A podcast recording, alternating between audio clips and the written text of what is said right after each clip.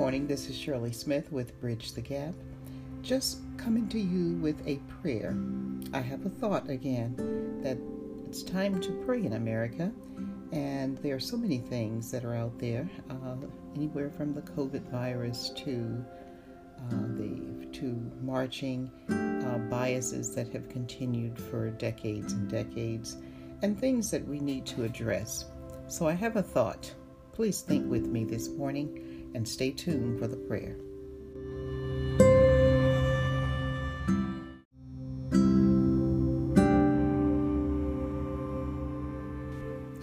Hello, this is Shirley with Bridge the Gap, and here's the prayer that uh, for America that I created. I sent this out to uh, numbers of people. I created this back in June, but as you know, with the COVID virus, with marching, with all the things, fires in California, um, hurricanes on the Gulf Coast, uh, storms, uh, floods. We've had a number of things, and even a dust storm that came from the Sahara Desert in Africa all the way to Houston, Texas, and that happened in June as well.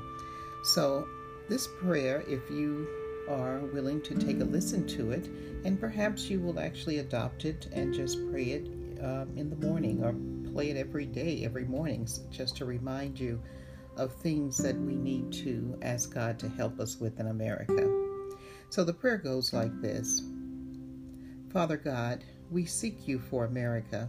We know that you hate these things associated with the spirit of greed, narcissism, anger, hatred, lying, cheating, murder, stealing, racism, and idolatry.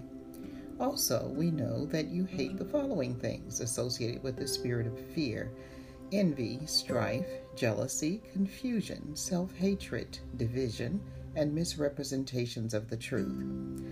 Father, we ask that you take control of America's situation.